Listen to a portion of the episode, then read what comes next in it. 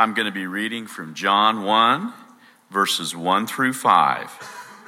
In the beginning was the Word, and the Word was with God, and the Word was God.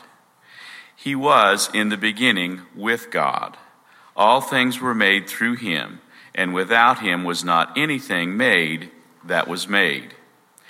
In him was life, and the life was the light of men. The light shines in the darkness, and the darkness has not overcome it. This is the word of our Lord.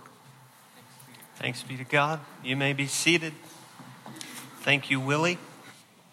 It is always framed this way that science is smart, it's informed, it's right, it's true.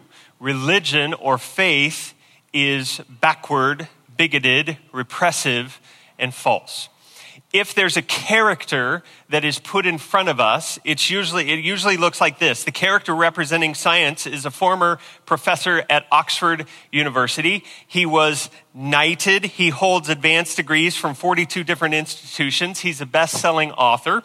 He's Times Man of the Year. And on top of that, he's so good looking and chiseled that he could be in a GQ photo shoot tomorrow and you uh, want to shield your spouse's eyes from getting a glimpse at this guy. Christianity or faith, the character that depicts that paradigm is much different. This guy's name is just Joe, and he has a GED, and he lives in a swamp with his wife and 11 kids. He reads by firelight. He thinks Oprah is the Antichrist, and he makes butter on the weekends. That's Christianity. Christianity, faith, and faith is just wishful thinking. It's backwards, it's repressive, it's an outdated uh, worldview, it has an outdated book. It's full of stories and legends. This book, we're going to talk about that next week, by the way. It's an irrational, blind leap of faith into the dark. That's what the Christian worldview is. Science, on the other hand, is where answers are true science is where we get all of our truth because science is objective and it's rational, it's thinking, it's moving us forward with overwhelming evidence. And we could say it this way it is our Savior. That's what the world would say. They may not frame it up in that term, but that's what they mean. And so either or is the only option given. And if you don't side with science, guess what? You are the fool. And our culture answers um, why this is.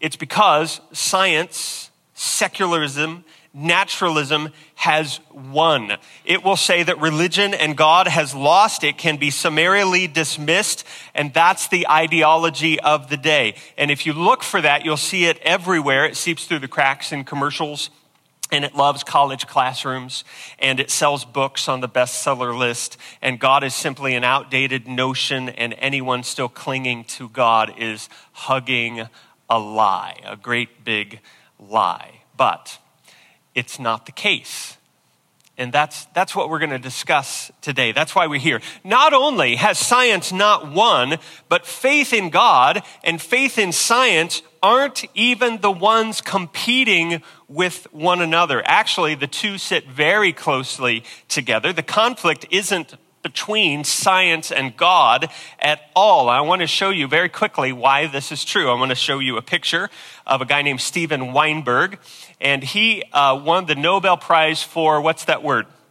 Physics. Very good. Steven Weinberg is an atheist. I want to show you another picture of a guy named Charles Townes. Charles Townes won the Nobel Prize for what's that word? Physics. No, uh, Charles Townes is a Christian. What does that tell you? It tells you that top scientists are found on both sides of the worldview divide. Their science of that word physics is not what divides them. In fact, between 1900 and 2000, 65% of Nobel Prize winners believed in God. And if science has already won all the arguments, then we would expect that the winners of Nobel Prizes would be all atheistic and all naturalist in their worldview. But they are not. So the divide divide can't be between science and God. It must have to be somewhere else. And it is. The real conflict is not between science and God. The real conflict is between naturalism and theism. And so, here's the premise today that faith and reason, my mind, are not opposed to one another, but belong together. Science and God can walk hand in hand together. And that will lead us to a very countercultural idea by the time we're done today that the theistic explanation of the world actually makes more sense than atheistic explanations do. What if, despite looking like uh, James Bond in, in a Bond film, secularism and naturalism and atheism is in fact the view that is outdated? What if that's the case? So, Let's dive in, and first we need to define some terms. I've been using these, throwing these out already today. Let's backtrack just a little and define what atheism or naturalism, or maybe you could throw secularism into that, what it even means. Uh, this is the worldview where the universe is all that exists, and the universe gives no evidence of God ultimate reality is mass and energy, or uh, the popular thing today to, is to say that ultimate reality is nothing. There's nothing, nothing. Uh, it's a bottom up explanation, meaning that we look around at our world and we can reduce everything to physics and chemistry, and that's how we explain our world. On the other hand, is theism. Theism is the exact opposite. You, the universe is not all that exists because there's a God outside uh, who is ultimate reality, who created the universe. And the universe does give evidence of God. Um, and the universe explains itself not only from the bottom up, just like uh, atheism and, and, naturalism, but it also explains the, itself from the top down, meaning God inserts himself and gives us revelation, gives us messages about himself so that we can understand the universe. That's naturalism versus theism. Second definition science. What is science? Science is a set of intellectual disciplines that study nature. And we read statements all the time by scientists that are not scientific. Uh, statements by scientists aren't necessarily statements of science. Let me give you a couple. Here's uh, Stephen Hawking. He said this Religion is a fairy story for those afraid of the dark. All right? That is a statement, an assertion by a scientist. Here's another one by his colleague John Lennon uh, John Lennox. Atheism is a fairy story for those who are afraid of the light. It's the opposite, isn't, isn't it? Right? Why are neither one of those statements very helpful to us? Because they're only assertions. They are not science. Assertions don't carry the day. Science is a study, a discipline that studies nature alone. And so, probably the thing that we need to remember in our definition of science, then the thing that needs to come out of that is that science has limits. It has limits. Sir Peter Medawar said this The existence of a limit to science is made clear by its inability to answer childlike elementary questions having to do with first and last things. Questions such as How did everything begin? What are we all here for? What is the point of living? Science can't answer those questions. And when we uh, want it to, when we think it can, we do a disservice to it. If you asked this, why is the water boiling? What would the answer be? Well, science would say this. The answer is that heat underneath a kettle is being conducted through the copper of the kettle, and it is exciting uh, the water molecules so that they move more and more rapidly, and then you get boiling water. And of course, you know, there's lots uh, more detail to it than that. Yet, that's what science would say. That's why the water boils. Do you know what? Want to know why the water really boils? It's because I want tea, right? That's why the water boils. There are different levels of explanations. Science has limits, and within those limits, science doesn't contradict the other explanations, but it complements them. C.S. Lewis put it very eloquently. He said, In science, we have been reading only the notes to a poem, but in Christianity, we find the poem itself. I love that. Here's the last definition faith. Faith. The new atheists have been very successful at changing what the word faith even means. So successful that Webster's has actually added a new definition, a sub definition of faith. It's under number two and it's 2b actually. And it says faith is believing when there is no evidence, believing in something for which there is no proof. In some circles, for somebody to say that you have great faith is probably the biggest insult that they could give you. Why? Because they've redefined what faith even means. Richard Dawkins, who wrote The God Delusion, who's a, it's a very popular book right now in our, in our culture, he said a case can be made that faith is one of the world's great evils comparable to the smallpox virus, but harder to eradicate. Listen how, to how he defines faith faith, being belief that isn't based on evidence, is the principal vice of any religion. And I want to just say today, I agree with that statement. Why? Because the biblical notion of faith is nothing like what Dawkins is talking about in that quote. Christian faith is not a blind leap into the dark. It's not a blind trust without any evidence.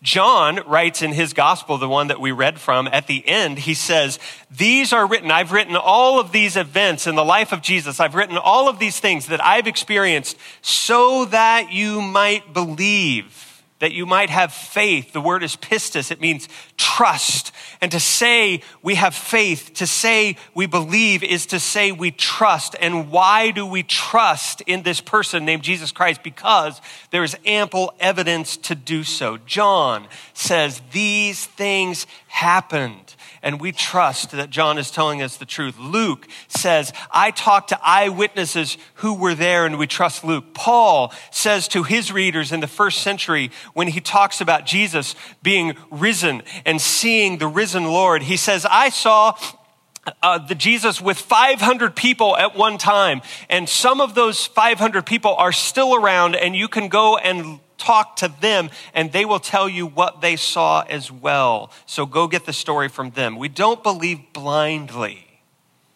We believe, we have faith because we have reason to believe. That's the biblical idea of faith. It is this trust based on reason and evidence.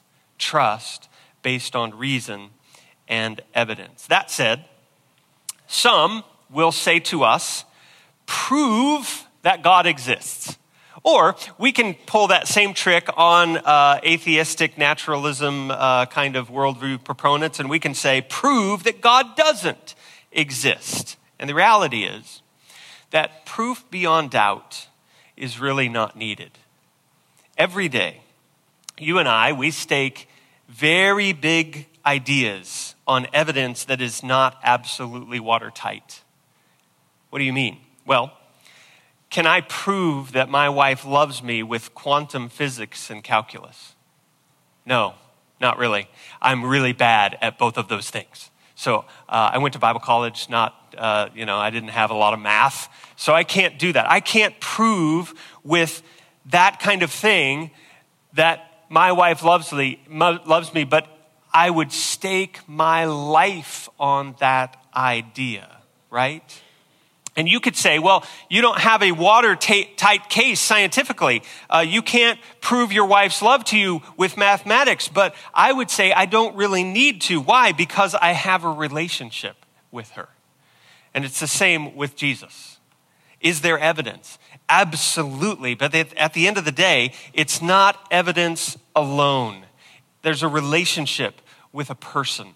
There's a point at which I don't need any more evidence because I have a relationship and I don't need definitive, absolute proof. All of us live this way. We believe and trust in things that absolutely can't be proven by science. No matter who you are, you are living with a faith position. Everyone believes in something and makes assumptions about reality that can't be totally proven by science, even a guy like Richard Dawkins, who writes The God Delusion. Uh, let me help you with a little uh, story. There was a nurse who was a follower of Jesus, and the doctors with whom she worked were adamant that their hospital was going to be a purely secular place. In other words, there was no room for faith to play a role in caring for patients. And so she worked there. She went along with this. Okay, that's fine. We'll do that. And so one night, the staff was discuss- discussing a patient who was on life support. And one of the doctors, they were debating whether to take him off life support or leave him on. And one doctor said to the other doctors, well, at least we know if we take him off life support, then he won't be suffering anymore. And everybody in the group nodded in agreement. And they left the room, and the nurse was present in that discussion. And she went, wandered down the hall and she started thinking to herself, wait a minute, how do you know that? How do you know that that belief, the idea that a person would not be suffering anymore once he's dead, in, is in and of itself a metaphysical statement about what the afterlife is. It's a statement of faith. This group of doctors was speaking out of a faith position for which they had no proof. How did they know that this guy would not be suffering once he was not breathing anymore? But they believed that wholeheartedly, didn't they? without absolute proof, based on no evidence at all. That's a faith position, and everyone has one. In fact, you can't do science without a faith position. You have to have faith as a scientist to do science. You must believe and trust that the universe is rationally intelligent and orderly enough to trust that results will make sense, that two plus two will always equal four, that the periodic table of elements won't change randomly. And if they did change randomly, then there would still be a rational explanation for it. And without that kind of faith, science itself is impossible. And do you see what we're getting at? You see, the real question is not do you have faith or not? Everybody does. The real question is what is the content of your faith? What is the content of your set of beliefs? And flowing from that, what is the content of your beliefs based on? And finally, is your position the most valid to hold if you were to examine all of the best available evidence? And so, uh, to conclude today, we want to talk a little bit about evidence. And this is where it could get really fun because there are all kinds of categories of evidence, dozens of them. We could spend some time talking about the fine tuning of the universe that um, seems like everything on the planet Earth is just right for life and that points to a creator. We could talk about the holes in the evolutionary theory. We could talk about irreducible complexity. We could talk about uh, evolution's need not just for mutations, but their need for beneficial mutations, and not just beneficial mutations, but um, simultaneous beneficial mutations. And even after they have simultaneous beneficial mutations, they still have population genetics to overcome. Um, we could talk about the building blocks of the universe, amino acids and proteins and cell complexity. Even the simplest cells are so amazingly complex, they could not have come from natural processes. We could talk about the Dawkins delusion. he wrote a book called The God Delusion, but it has been re, uh, renamed the Dawkins delusion because atheists who are on his side, by the way, have called his argument the worst atheistic argument in the history of Western thought. Wow. We could talk about that. We could talk about the cosmological argument, how the universe developed, how it had a beginning, and that points to a creator. We could talk about the ontological arguments, the moral arguments. We could talk about arguments from love, arguments from beauty, arguments from enjoy, enjoyment. As a matter of fact, there's a guy named Al, Alvin Plantinga. And Alvin Plantinga is the greatest living philosopher on the planet right now.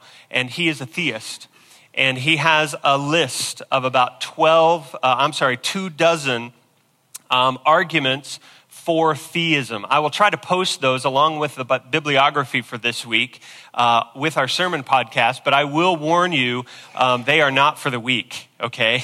He is legit the smartest philosopher who is alive today. So don't wade into his little PDF, um, you know, thinking that you might come away with something without some real uh, study and, and thought.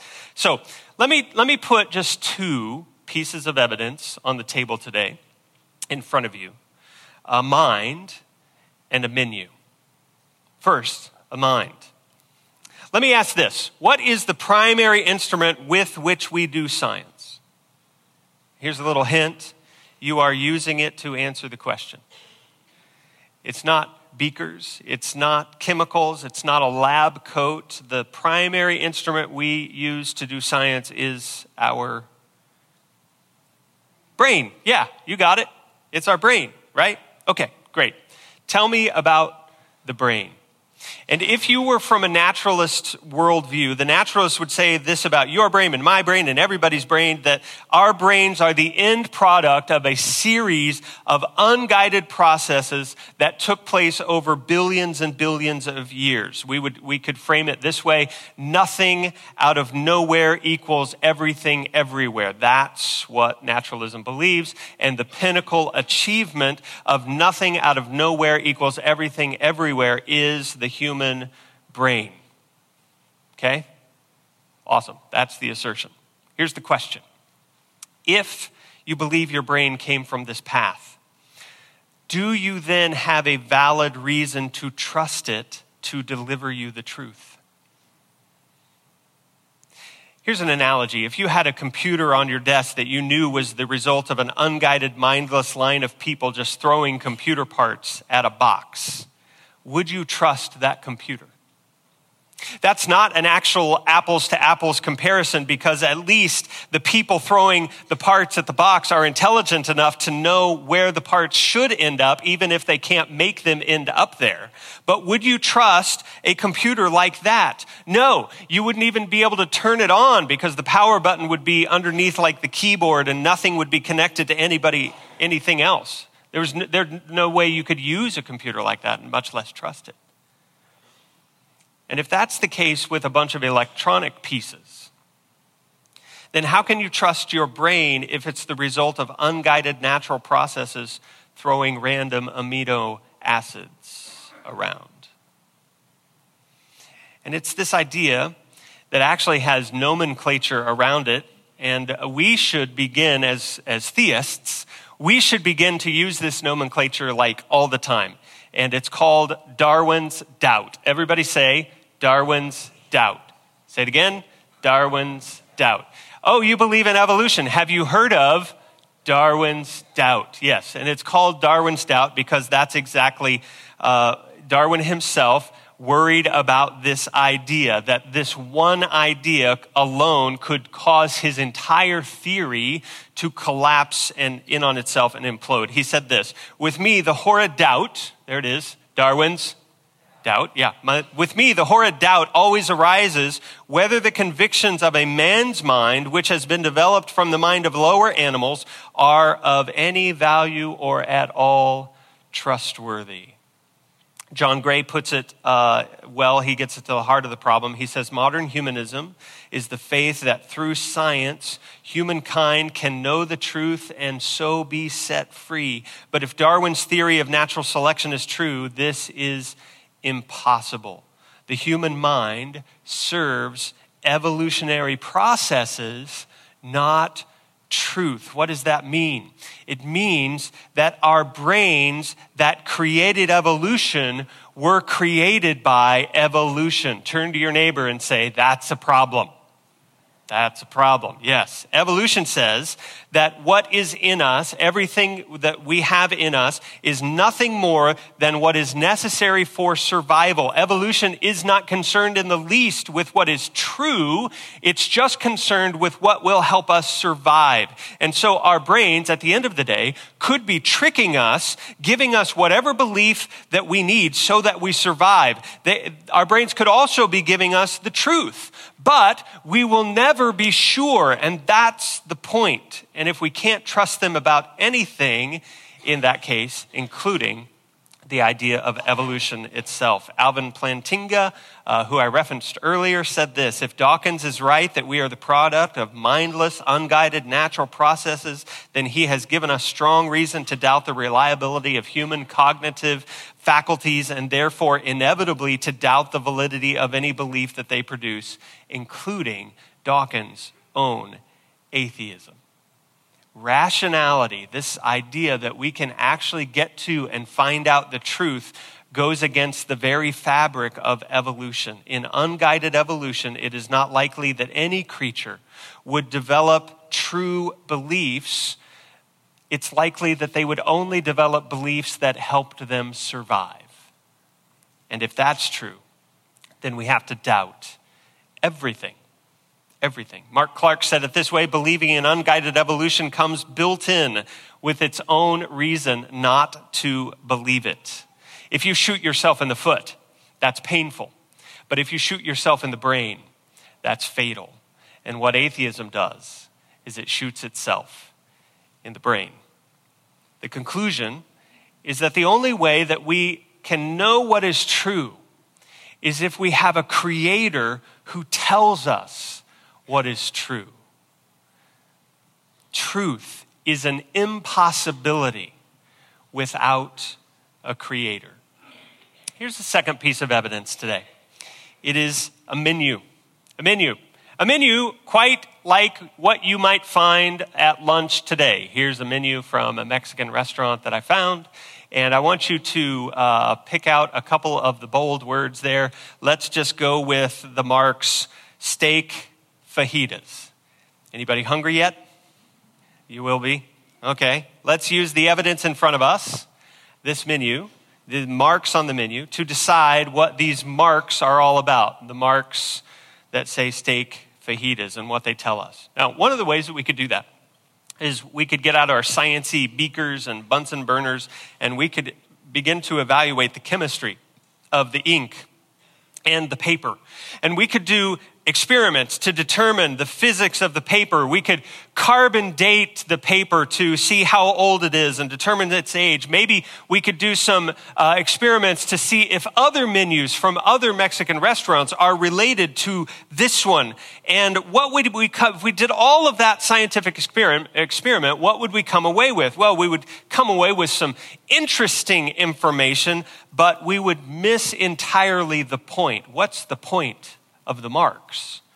The point is that steak fajitas is actually a scrumptious meal to be enjoyed.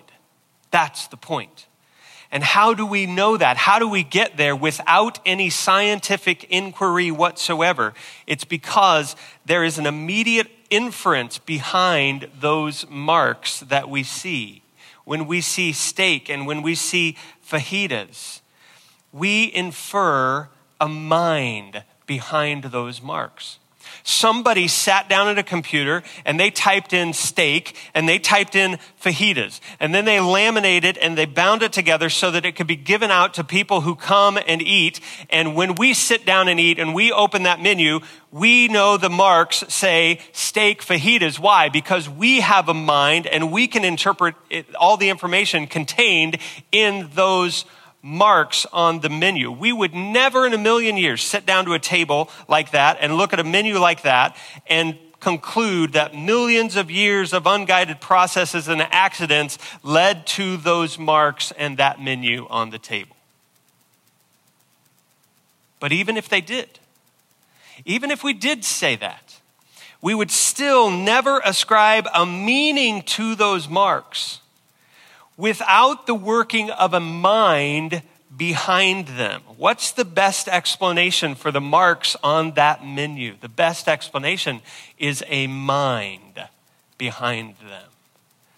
Now, here's why we've sat down at the Mexican restaurant table today. Here's the thing when we look deeply into life, when we look into the very cells of our physical being that make up all of life, we find a thing called DNA. Anybody familiar with DNA? Deoxyribonucleic acid. It's a molecule composed of two chains that coil around each other to form a double helix. They carry genetic instructions used in growth, development, development function, uh, and reproduction of all known organism, Uh, organisms. And here's the deal DNA is a 3.5 billion letter word. It's the longest word that we've ever found in the universe. Now, when we come to a menu and we say a five letter word like steak on a menu, we immediately infer a mind behind that word. But what about this word? What about a 3.5 billion letter word? Naturalism wants us to infer chance and accidental processes. Do you see the problem with that? The very nature of DNA tells us that there was input of information at some point in the game. And a naturalistic or an atheistic worldview won't allow you that inference. It, your worldview limits what you can use as an explanation. Naturalism doesn't allow you to say what is obvious to say. If you sit down at a menu, you would say, Oh, someone wrote that and it means something and that's why I can understand it because I was created to uh, be able to understand it with my mind and it was created by a mind. And yet, when we sit down to DNA, it's a 3.5 billion letter word with meaning and instructions on how to create every part of you. I wonder how that got there. Oh, it must have been millions of years of accidents and chance. And what I'm getting at here is that information and communication and language are necessary for life. They're necessary for DNA to do its thing, what the latest science is telling us is that DNA is a marker of intelligence. It's not evidence of biochemical evolutionary processes. We could put it very simply DNA cannot be made by biological evolution because it t- contains information that cannot come from material sources. Our DNA points us to a creator. This word inside our body is telling us that an outside agent installed intelligence and communication and language into every cell that makes up the living universe. Werner Heisenberg is the father of quantum mechanics, and he said it this way the first gulp from the glass of natural sciences will make you an atheist. But at the bottom of the glass, God is waiting for you. All we've done today is just thrown out two little pieces of evidence. And where do those two little pieces of evidence lead us? A menu leads us to information and language and communication from a mind. And is DNA, which is the menu of the body, better explained by atheism and naturalism or by theism? In our brain, it's the pinnacle achievement of all biology. It's best, is it best explained by random chance or does random unguided natural processes actually undermine everything about it? Does atheism or theism best explain how we can know what is true with our brain? Science has not buried God, but science is doing a really good job of burying atheism. Atheism undermines the very rationality that is needed to do science. And that's why science came out of a Christian culture in the first place. We don't have time today to dive into the history of science, but the boiled down truth is this that God and science have never been in conflict. That idea was a 19th century fabrication. The truth is that science came on the scene because of people who believed that God created an orderly, law governed, discoverable, rational universe. They believed that because of who God was, they would be able to study the orderly nature of the universe because they believed that there was a rational, intelligent mind behind it. And that's how we have science in the first place. And so the war the war is not between God and science. The conflict is between two worldviews. One worldview says that in the beginning there was nothing, maybe material, that's all that exists. And everything comes from that. Everything, including information and mind and language, is derivative from nothing. Everything comes from nothing. But there's another worldview that says, In the beginning was the Word. And the Word was with God. And the Word was God. And all things were made and came to be through Him. Without Him, nothing has been made that has been made. This worldview says that logos, the word, information, energy, intelligence, command a personal God, that the logos is the primary thing behind the universe. You have a, you have a little box in your pocket or in your purse, and it tells you that you're living in the information age. And how amazing is it? It's appropriate that science, more and more, even in this information age, is telling us that the basis of all life is linguistic, that this universe is a word based universe, and everything came from this information, this intelligence, this word. Naturalism says that material is all there is. But the latest light bulbs going off in science are admitting that information isn't material. Information can hitch a ride on material. It can be carried by the material, but information itself is not material. Material is not all there is. Information is foundational to everything and demands that there is a mind behind everything that we see. And what we have in a document written centuries ago is that mind it says this And God said, and God said, and God said, and it was so. And so, according to that ancient text, our universe is built up by speech acts, by information, by intelligence. And I got to ask this how did Moses know? when he was writing Genesis, how did he know that? And 20 centuries ago, when John sat down and wrote his gospel, how did he know? How did he know that in the beginning was the Word? And that all things to, came to be through that Word. Our universe is a Word based universe. How did they know? One thing that naturalists always knew was that more science would always lead to less God. But what we're finding is the exact opposite. The deeper we go in our science, the more God we find. The more information we find packed into the building blocks of life, the more outdated naturalism and atheism become. Because the Creator, who created by a word, has left evidence of his genius in each of the 10 billion cells in your body there's an information bearing macromolecule that sits there called DNA, and it's communicating, it's teaching, it's instructing, it's speaking, and your body cannot work without it. And that's the start to see God, the mind, the word behind everything. The next question is do you know that word? The bigger claim is the one that God is speaking to us at a human level not just a cellular level, but a hum, at a human level, that God Himself, the Word, came and dressed Himself in flesh so that He could speak to us face to face. And when He spoke, He said, I am the truth. And He also said, I am the life. I'm going to call the band up, and um, I'm going to end uh, in a not so very scientific way, but it's important. When I was at uh, Ozark Christian College, I had a vision from God. And this vision wore pink sweats. and I came to believe that it would be a good idea to marry this vision who wore pink sweats. And so one day, I came to her with a cookbook.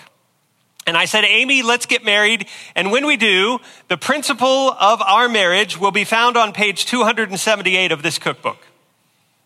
On 278 of this cookbook, you will find oatmeal peanut butter chocolate chip cookies. Right there are the laws of oatmeal peanut butter chocolate chip cookies. Do you see them? You shall take one cup of sugar, and you shall take two eggs, and you shall take peanut butter and oatmeal, and you shall take this and that, and you will put it together in a bowl and mix it, and you shall bake it at 350 degrees for 12 minutes, and thou shalt get the most delicious cookies ever conceived. And she said, What? And I said, Yeah if you'll keep those cookie rules for the next 40 to 50, maybe 60 years of our life, then I will think about accepting you. you know that's not what happened, right? That's crazy talk. And yet, oh, here's what we do millions of people believe that about God. That if I keep the rules, whatever they may be, for 40, for 50, for 78 years, then maybe, maybe God will accept me.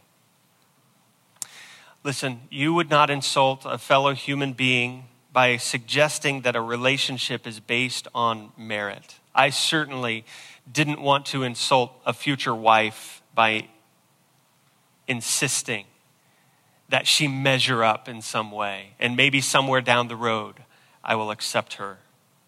And so, as you can understand, I did not give her a cookbook, right? The secret of our marriage is not a cookbook, it's not rules. It's the secret of our married life is that she accepts me unconditionally and I accept her unconditionally for better, for worse. That's the vow we made. And the interesting thing is that that is what set her free to learn enough about me that she has discovered my love for oatmeal peanut butter chocolate chip cookies. And she discovered in herself a desire to learn how to make them and to keep making them and to keep making them better and better. And that's the genius of Christianity. That you and I have made a mess. And right off the bat, right off the bat, God forgives you and deals with the big problems. He transforms your life based on the work of Jesus. He doesn't wait till the end. He doesn't say, oh, maybe you'll measure up. Maybe 40 or 50 years, we'll see how you do, and then we will, uh, maybe I'll get around to accept you. No, right away, you pass from death to life by the merit of Jesus. And the one who will ultimately stand as the final judge tells you, because you have trusted me to cover your sin and guilt I will fix the mess that you've made of life. I will accept you right now. And I will never reject you.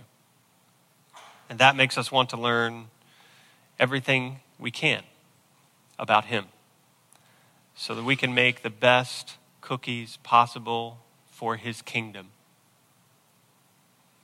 Father, we thank you for a universe based on the word of life. We thank you that that word has spoken that that word has said, I created you, I died for you, I love you. And may we commit ourselves in a new and a deeper way to the source of our life so that through our words, others may see the Word. It's in the name of Jesus, the living Word, that we pray. Everybody said. I'd like you to stand. We're going to sing a song.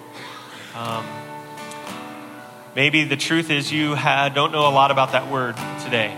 Uh, we'll be here up at the front. Uh, would you come?